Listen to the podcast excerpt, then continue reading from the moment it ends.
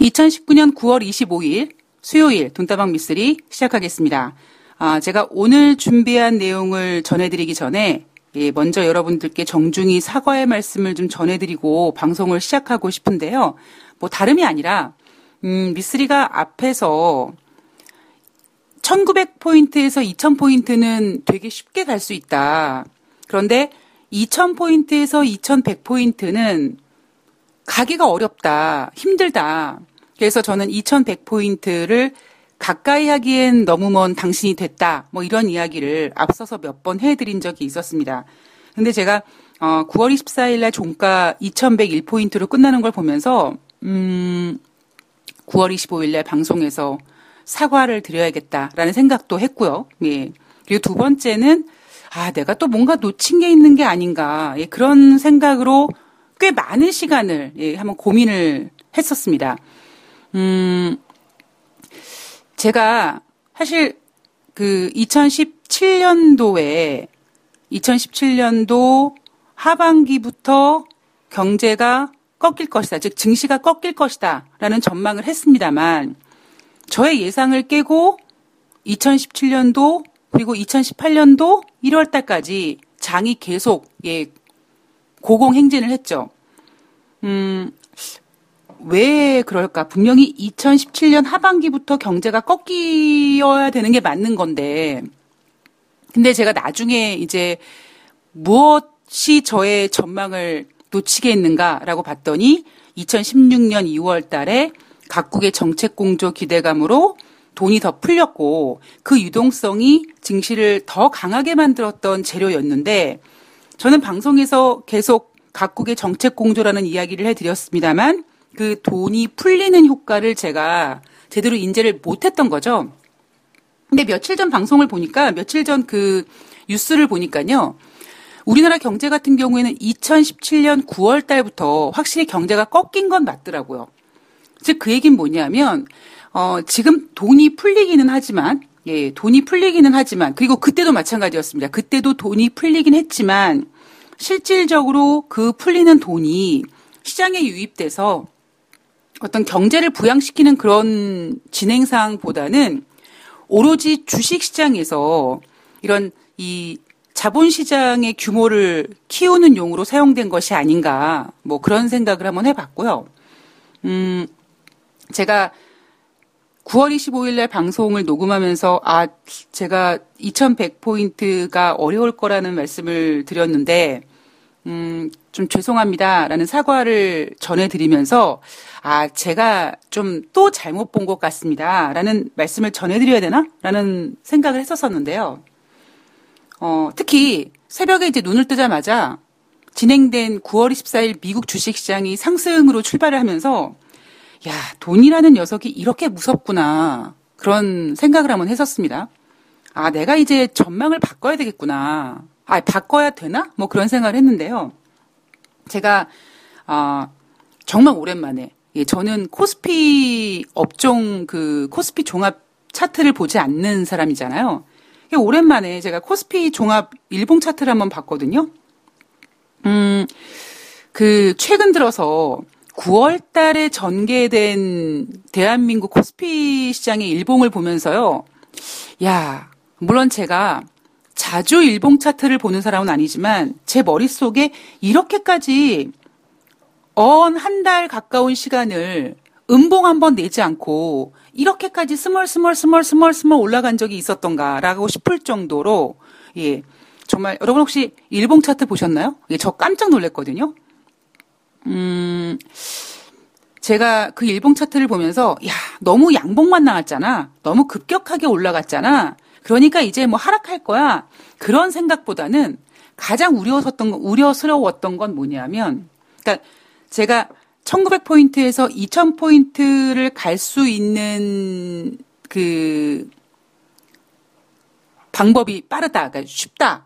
1900에서 2000포인트 가는 거는 쉽다라고 말씀드렸던 이유는 뭐냐면, 그렇게 1900포인트 정도의 가격대가 오면 외국인들의 매수세가 예, 아주 단단하게 지지를 해주거든요. 그러면 원래 우리나라 증시 같은 경우에는 외국인들이 판을 깔고 그리고 거기다가 어느 정도 외국인들이 지지를 해주면 즉, 한 2,000포인트 정도까지 외국인들이 만약에 지지를 해준다면 그 이상까지는 기관들이 이제, 예, 진입을 해줘야 되고 그 기관들의 진입이 뭐 2,100포인트 안착이라든가 2,150까지 가준다면 이제 그때서는 본격적으로 개인들이 진입하게 되는 구간이 되거든요.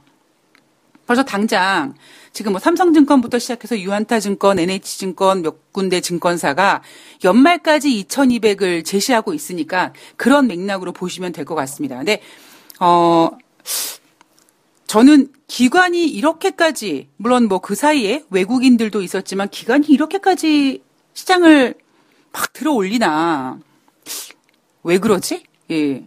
뭐 때문에 그러지? 어, 제 일봉 차트를 보면서요. 작전도 이렇게 안 하거든요. 그러면 이게 어, 제가 어제 방송에서 야 글로벌 경제 무슨 일 있니? 아니야 아니야 아니야 괜찮아 아무 일도 없어라고 한다고 말씀드렸는데요. 어, 지금 이렇게 기간이 증시를 띄우고 그런 띄우는 상태에서 정말 뭐 펀더멘탈적으로는 괜찮은 걸까? 뭐 문제가 없는 걸까? 라고 본다면 제가 판단하기에는 모르겠습니다. 지금 상태에서는 물론 증시는 어느 정도 악재를 안고 이렇게 올라간다라는 예, 뭐 두려, 두려움을 타고 뭐 벽을 오른다 뭐 이런 얘기도 있습니다만 저는 증시를 봄에 있어서 즉 투자에 있어서 지금 갖고 있는 두려움을 안고 그 벽을 타고 올라가기보다는 조금 더 앞서서 봐야 된다라고 생각하는 사람이거든요. 근데 어 제가 지금 봤을 때는 과연 지금 나타나는 증시 상승이 뭐 때문일까? 예. 그 이유를 잘 모르겠어요. 그러니까 단순히 아주 단순한 생각으로 야, 지금 각국이 돈을 풀잖아. 경기 부양 효과가 예상되어 있고 앞으로 금리를 더 인하할 거고 그럼 결국 증시가 올라갈 수밖에 없어. 그 논리로 따진다면 어쩌면 저는 2016년 2월 달에 제가 어, 그 유동성을 캐치하지 못하고 예, 유동성이 풀리는 것이 증시에 반영이 된다는 것을 생각하지 못한 상태에서 2017년도 하반기에 경제가 안 좋을 거라고 전망을 했던 것처럼 제가 잘못 판단을 하고 있는 거겠죠? 예. 근데 저는 일봉 차트를 보면서 어, 좀 의심이 생기더라고요. 왜 이런 모습이 나타났을까? 뭐 물론 제가 모르는 그 무언가가 있을진 모르겠습니다만 그 제가 아 9월 25일 날 방송에서 아 여러분 죄송합니다. 제가 음 2100까지는 좀 가지 가기 어렵지 않겠는가라고 봤는데 어 2100까지 이렇게 예 계속 양봉을 보이면서 올라갔고 그 점에 있어서 제가 잘못 예측한 부분에 있어서 어 정중하게 사과의 말씀을 드리겠습니다. 라고 하면서 여러분 미쓰리가 좀 잘못 본 것 같아요. 이제 여러분들 아예 좀 사셔도 될 것 같습니다. 이렇게 얘기를 해야 되는 건가? 예, 거기에 대해서 고민을 해봤는데요. 제가 예, 저는 생각이 변하지 않았습니다. 그러니까 특히 저 같은 경우는 어, 자꾸 이제 작년도와 자꾸 오버랩이 되는데요. 뭐 9월 달 정도 되면 어 사실 2018년도 9월 달도 마찬가지였고요. 2019년도 9월 달도 마찬가지고요. 어, 사실 4분기에 대한 어떤 기대가 특히 4분기가 연말 시즌이어서 작년에도 제가 그랬잖아요. 9월 달에 2018년도 4분기 어떻게 전망하느냐라는 부분에 있어서 대한민국은 삼성전자에 대한 기대가 커지고 있고 그리고 미국 같은 경우엔 소비 시즌이 기대되고 있고 그런데 지금 2019년도 마찬가지로 뭐 반도체 업황에 대한 뭐 바닥 인식 and 또 이제 조금만 있으면 미국의 어떤 소비 시즌이 똑같이 이제 나올 가능성이 높거든요. 음, 저는 사실 작년 같은 경우는 제롬 파월 연준 의장의 금리 인상이 아 굳이 그렇게 금리 인상 하지 말고 9월 달에 하지 말고 그냥 그냥 가자라는 것이 제 기대였는데 그래서 제가 9월 달에 연준이 금리를 인상하면서 히든 카드를 날렸다는 얘기를 자꾸 해드렸었는데요.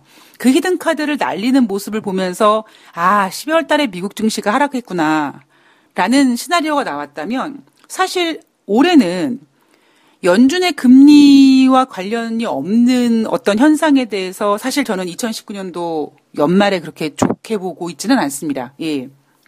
그래서 어쨌든 예, 제가 2100포인트 가까이에겐 가까이에겐 너무 먼 당신이라고 예, 전망을 했는데 아, 예, 건방 떨고 까불다가 예, 또 멋들어지게 틀렸습니다.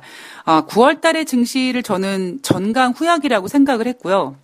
뭐 모르겠어요. 여러분들께서 야, 미쓰리 아 이게 앞으로 25일, 26일, 27일, 30일 앞으로 나흘 남았으니까 그때 빠지면 돼. 이렇게 어떻게 위로해 주실지 모르겠습니다만 예, 어쨌든 예, 전강 후약을 예상했는데 생각보다는 증시가 예, 좀 강했고요.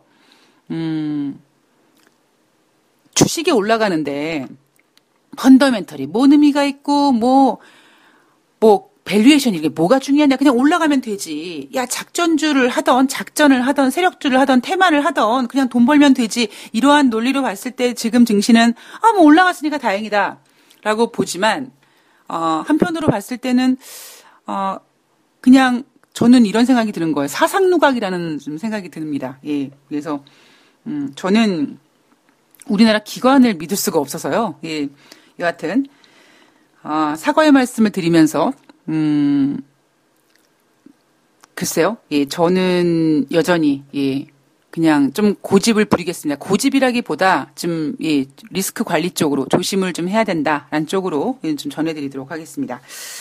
네, 음, 뉴욕 증시가 아직 끝나지 않았고요.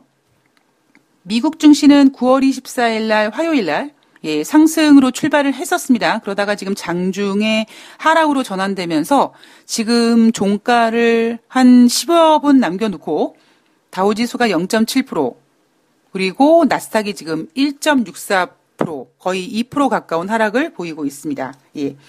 뉴욕 증시가 왜 이렇게 어, 하락하고 있는지에 대한 이야기는 앞으로 해드리도록 하겠습니다. 자, 국제 유가는요. WTI가 전일 대비 배럴당 1.35달러, 2.3% 하락해서 57.29달러로 마감을 했습니다. 트럼프 대통령이 중국을 향한 강경한 발언을 유엔 총회에서 했다. 유엔 연설을 통해서 중국에 대해서 약간 좀 안 좋은 얘기 예를 했다. 자, 트럼프 대통령에 대한 탄핵이 그동안 반대했던 민주당 하원 의장인 낸시 펠로시 의장조차도 이제 안 되겠다, 안 되겠다. 트럼프 제 끌어내려야겠다. 이렇게 민주당 긴급회의를 통해서 이제 탄핵을 진행하겠다라는 발표가 뭐 예정되어 있다. 이런 기사 내용이 나오면서 국제유가는 예, 2% 하락을 했습니다. 어, 사우디 원유 시설 피습당한 사건에 대해서는 뭐 여전히 사우디는 9월 안에 가능하다. 그러나 아니다. 최대 1년 걸릴 수 있다. 이런 내용이 서로 팽배하게 지금 대립되어 있고요. 이제 2부에서 제가 그 이란과 미국이 과연 한바탕 뜰 것이냐 이 부분에 대해서 제 생각을 좀 전해드리도록 하겠습니다. 자, 이날 발표된 경제 지표는요. 제가 지금 체크한 경제 지표만 먼저 확인해 드리면 S&P 코어로지 케이스 실러 7월달 전미 주택 가격 지수가 전월 대비 0.4% 증가했습니다. 9월달 소비자 신뢰 지수가 8월달 134.2에서 9월달 125.1로 하락했고요. 이 소비자 신뢰 지수는 9개월 만에 가장 큰 낙폭을 차지했습니다. 그러니까 가장 큰 낙폭이라는 거는 이 지표 자체가 낮은 가격이 아니라 전월 대비 하락한 이 하락폭이 지금 9개월 만에 가장 큰 낙폭을 기록했다는 거죠. 이 얘기는 뭐냐면 미국의 소비자 신뢰 지수가 이렇게 가장 큰 낙폭을 보이면서 미국의 소비 심리가 위축됐다 이런 걸 수도 있고요. 결국 이 얘기는 뭐냐면 8월 달 소비자 신뢰 지수가 사실 크게 증가했었었거든요. 그리고 그렇게 크게 증가했던 이유는 뭐겠습니까? 바로 7월 말에 미국이 금리를 인하했기 때문이거든요. 그러니까 거기에 대한 어쩌면 뭐 기저현상이라고 보시면 될 것 같습니다. 자, 시장 예상치는 133.5였는데 시장 예상치보다도 부진했다라고 보시면 될 것 같고요. 음, 영국 문제로 먼저 좀 넘어가 보도록 하겠습니다.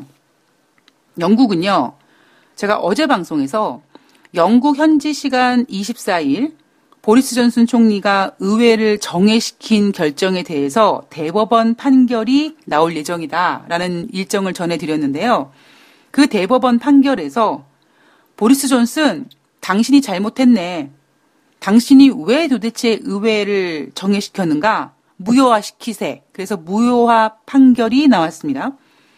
따라서 25일 오전 11시 30분에 하원이 복귀를 해야 되고요. 그리고 상원도 25일 3시에 다시 의회로 복귀를 하게 됐습니다. 어, 영국 같은 경우에는 사실상 하원이 입법권을 가지고 있기 때문에 지난번 하원이 이러한 법안을 추진했죠.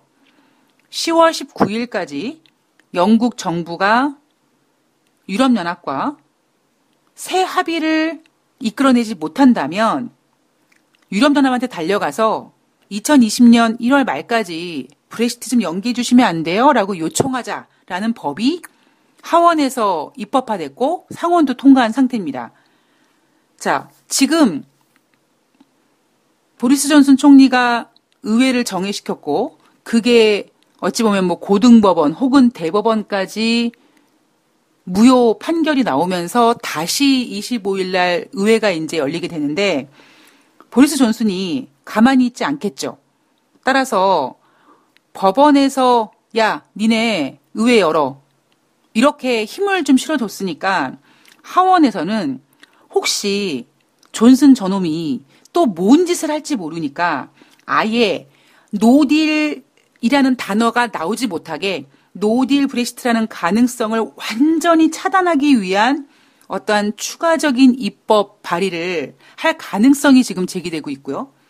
그리고 영국 정부 관련해서, 그러니까 영국 정부가 브렉시트와 관련해서 어떠한 생각을 갖고 있는지, 어떠한 전략을 갖고 있는지 그런 영국 정부의 내부 문서를 이 의원들한테 공개할 수 있도록 그런 결의안을 통과시킬 가능성이 지금 제기되고 있습니다. 자, 존슨 총리가 가만히 있지 않겠죠. 그죠? 음, 지금 존슨 총리는요, 뉴욕에 유엔 총회에 참석을 한 상태입니다. 어, 유엔 총회에 참석했을 때 영국에서 소식이 날아왔는데 대법원에서 아이고 의회 정의한 거 무효래요. 라고 했잖아요. 존슨 총리는 나는 대법원의 판결에 대해 강력히 동의하지 않는다라고 일단 부정했고요. 어, 사람들은 이제 영국에서는요, 영국 어떠한 그, 뭐 여론이나 혹은 언론이나 이런 분위기는 존슨 총리를 좀 흠집을 내서 좀 끌어내려야겠다라는 생각을 하고 있는 것 같습니다. 그래서 이날 나온 내용 중에 좀 흥미로웠던 게 뭐냐면 런던 시장 시절에 모델 출신 미국인 기업가에게 어떤 특혜를 줬다. 이런 의혹이 제기가 됐습니다. 그러니까 이게 참 재밌는 게 뭐냐면 그냥 미국인 기업가가 아니라 모델 출신 미국인 기업가니까 존슨 총리와 뭐 이 기업가의 어떤 스캔들? 예. 뭐 충분히 만들 수 있겠죠. 그리고 저도 그런 경우를 겪었지만 참, 이 참, 그래요. 어, 저도 제가 요즘에 자꾸 이제 2008년도에 대한 이야기를 하게 되는데, 음, 2008년도에, 어, 저 같은 경우에는 여자로서 경력 사원이 대신증권을 입사하게 된 제가 제1호 경력사원이었습니다. 예. 어찌 보면 되게 의미 있는 큰 기록을 남긴 거예요. 어, 대신증권이 의외로 좀 보수적이고요. 그리고 되게 그 우리가 옛날에 대신맨 대신맨 했던 것처럼 자기들끼리 어떤 그런 그 결집력이라든가 이런 진입 장벽이 좀 높거든요. 그래서 가급적이면 다른 증권사에서 직원을 이렇게 음 땡겨 오기보다는 아예 신입사원부터 이렇게 대신맨 대신맨 이렇게 키우려고 하는 그런 문화가 있는 증권회사인데 그것도 하물며 여자가 경력사원이 예, 대신증권에 입사한 가장 첫 번째 기록을 제가 세웠습니다. 음, 회사에서는 되게 관심이 많았겠죠. 쟨 도대체 누구냐. 그래서 한편으로는 제가 대신증권에 입사하자마자 입사하자마자 예, 저를 스카우트한 지점장님과 저와 예, 엮기도 하더라고요. 아, 제 지점장과 그렇고 그런 사이여서 이렇게 데리고 왔나 봐. 뭐 그런 얘기도 들렸고요. 근데 그러다가 음, 기러기 아빠인 예, 병원 원장님과 제가 이제 예, 소송이 맞붙게 된 겁니다. 그러니까 회사에서는 하, 자, 자, 자, 자, 여자 영업사원과 돈 많은 의사, 거기다가 또 기러기 아빠래요. 이래가지고, 예. 제가 늘 말씀드리죠? 음, 경위서를 쓰기 위해서 법무팀을 가면 둘이 술 마시고 그냥 헤어졌어요? 뭐, 이 주임 그 고객 좋아했어요? 뭐 이런 얘기를. 아, 지금 같았으면 그냥 미툰데, 그죠? 예. 뭐 여하튼, 그렇게, 어, 어떤 스캔들이 형성되려고 하면 물론 요즘에는 뭐 이렇게 뭐 동성도 있고 이렇겠지만 일단은 여자와 남자라는 그 성이 딱 밝혀지는 순간 스캔들려고 스캔들로 엮고 가죠. 예. 그리고 그 스캔들이 엮이는 순간에 이미 벌써 많은 사람들은 사실 유무도 확인하지 않고 그래 그랬을 거야. 제 제 제 이주임 걔 그 의사랑 예 그랬을 거야. 근데 참 이게 아이러니한 게 뭐냐면 어쩌면 제가 그 의사랑 진짜 그랬으면 그런 소송도 걸리지 않았고 예 그랬을 텐데 그러니까 제가 너무 안 그래서 예 너무 그러질 않았기 때문에 이 문제가 발생 발생되다 보니까 나중엔 하다 하다 제가 바보란 소리를 듣더라고요. 야 너는 야 그냥 어떻게 한번 술 마시고 그렇게 하면 뒹굴지 야 너는 야, 이게 바보냐? 넌 이렇게 세상을 편하게 살 수 있는 방법을 이렇게 자꾸 이렇게 외면하냐? 피하냐? 이런 바보 취급을 받더라고요. 하여튼 뭐 그런 일이 있었습니다. 그래서 지금 보리스 존슨 총리도 아, 이제 이 모델 출신 기업인 사업가와 어, 특혜 의혹에 이렇게 일단 엮이는 것 같습니다. 그리고 존슨 총리는 예, 의회 정에 재추진할 가능성 있죠. 그리고 어, 총리 사임하지 않겠다라는 의사도 밝혔고요. 그리고 총선 실시해야 된다라고 주장하고 있습니다. 어, 노동당에서 가만히 있지 않겠죠. 노동당 제러미 코빈. 제러미 코빈은 이 사람은 지금 상당히 야무진 꿈을 꾸고 있습니다. 그러니까 존슨 총리를 보아하니 아 쟤는 저거 안 될 것 같아 라는 생각을 갖고 있고 제러미 코빈 같은 경우에는 내가 그러니까 노동당이 집권당으로 이제 어찌 보면 승진을 하는 거죠. 예, 승진이라고 표현해야 되나요? 예. 그러니까 일단 집권당이 집권당이 돼서 제레미 코빈이 총리가 되고 자기가 총리가 돼서 이제 이 브렉시트에 대한 이 상황을 제2 국민 투표를 하던 뭐 이렇게 전개할 것이다. 그러니까 제러미 코빈의 어떠한 그 목표는 노동당이 집권하고 자신이 총리가 되는 예, 그런 꿈을 가지고 있습니다.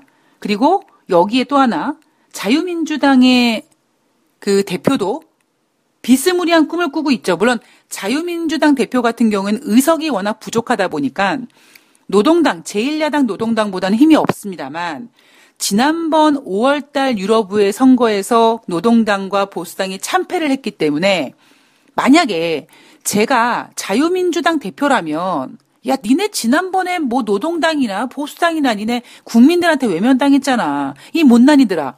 왜 3년이 넘도록 브렉시트 하나 못하냐?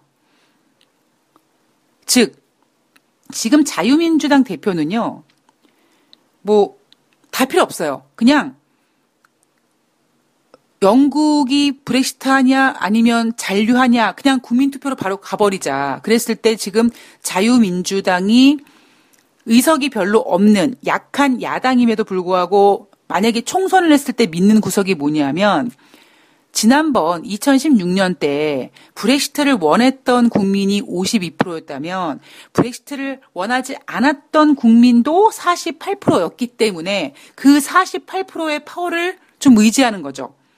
그래서 야당에서조차도 노동당과 자유민주당의 어떤 각 당의 대표들이 내가 총리할 거야. 내가 대표할 거야. 뭐 이런 그런 어떤 권력 싸움이 예, 진행되고 있죠. 음, 일단 제러미 코빈이 제1야당 노동당이니까 이번에 대법원에서 의회 정의한 거 무효 판결이 나오자마자 존슨 총리 사퇴하라, 사퇴하라라고 외치고 있습니다. 존슨 총리는 나라를 잘못 인도하고 있다. 그리고 잘못 인도하고 있다라는 것이 밝혀졌다. 따라서 총선을 통해서 국민으로부터 선출되지 않은 총리는 즉각 사임해야 된다.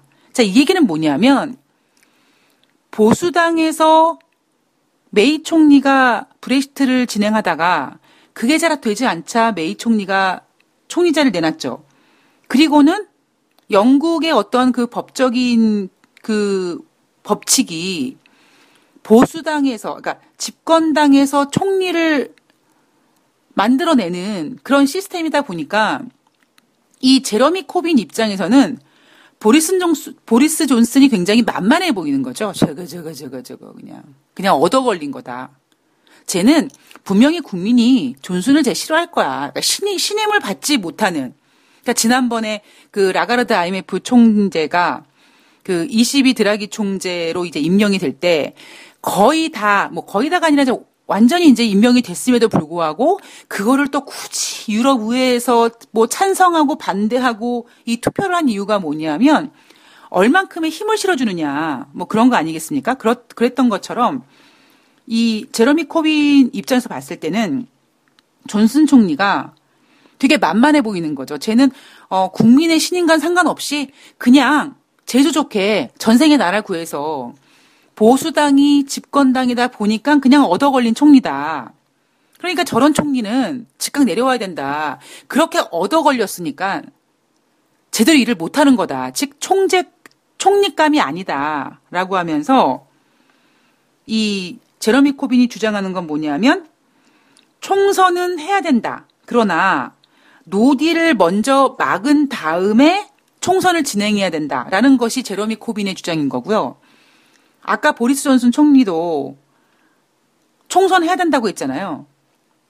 자, 여러분 혹시 잊어버렸, 잊어버리셨을까봐, 예, 다시 말씀드리면, 보리스 존슨은 이 투표를, 그, 총선을 해서 뭐 어떤 집권과 이런 거에 있어서 가장 보수당한테 유리했던 시나리오가 뭐였냐면, 10월 31일 날 노딜이든 나발이든 일단은 유럽연합을 나와, 나오고 그리고 11월 초에 총선을 해버리는 그러면 보수당이 과반수에서 60석이 넘는 좌석을 의석을 또 아, 얻게 되는 그리고 그 나머지 시나리오에 대해서는 보수당이 무조건 지는 시나리오를 말씀드렸잖아요. 그렇기 때문에 존슨 총리는 무조건 총선을 먼저 하자고 지금 야당 제레미 코빈 입장은 총선이 중요한 게 아니라 일단 10월 31일 노딜 브렉시트라는 가능성을 완전히 없애버리고 그 다음에 총선을 하자라고 해서 똑같이 총선을 주장하고 있습니다만 조금 생각이 다른 거죠. 제레미 코빈의 꿈이 뭐라고요? 예, 총선에서 노동당이 보수당을 끌어내리고 집권한 다음에 나는 그러니까 즉 보리스 존슨 총리는 끄집어내고 제레미 코빈이 내가 진짜 멋진 총리가 되겠다라고 하고 있는 겁니다. 그러니까 이게 아, 저도 참 그 정치를 모르는데요. 음, 그러니까 영국에 대해서는 제가 정치에 대해서 개뿔도 모르지만 자꾸 이놈의 브렉시트 때문에 자꾸 이제 아이고 영국은 뭐 이 의회의 어떤 입법력을 가지고 있는 하원이 어쩌고 이걸 자꾸 공부하게 되는데 이런 거죠.